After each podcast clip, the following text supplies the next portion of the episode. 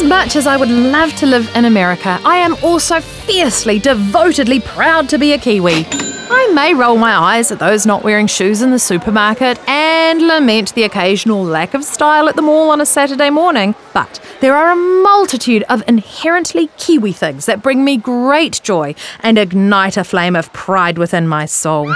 I love that my kids know how to climb trees, scooter without shoes, and boogie board in small surf even before they're out of booster seats. I love that a barbecue is a genuine have friends over for dinner meal.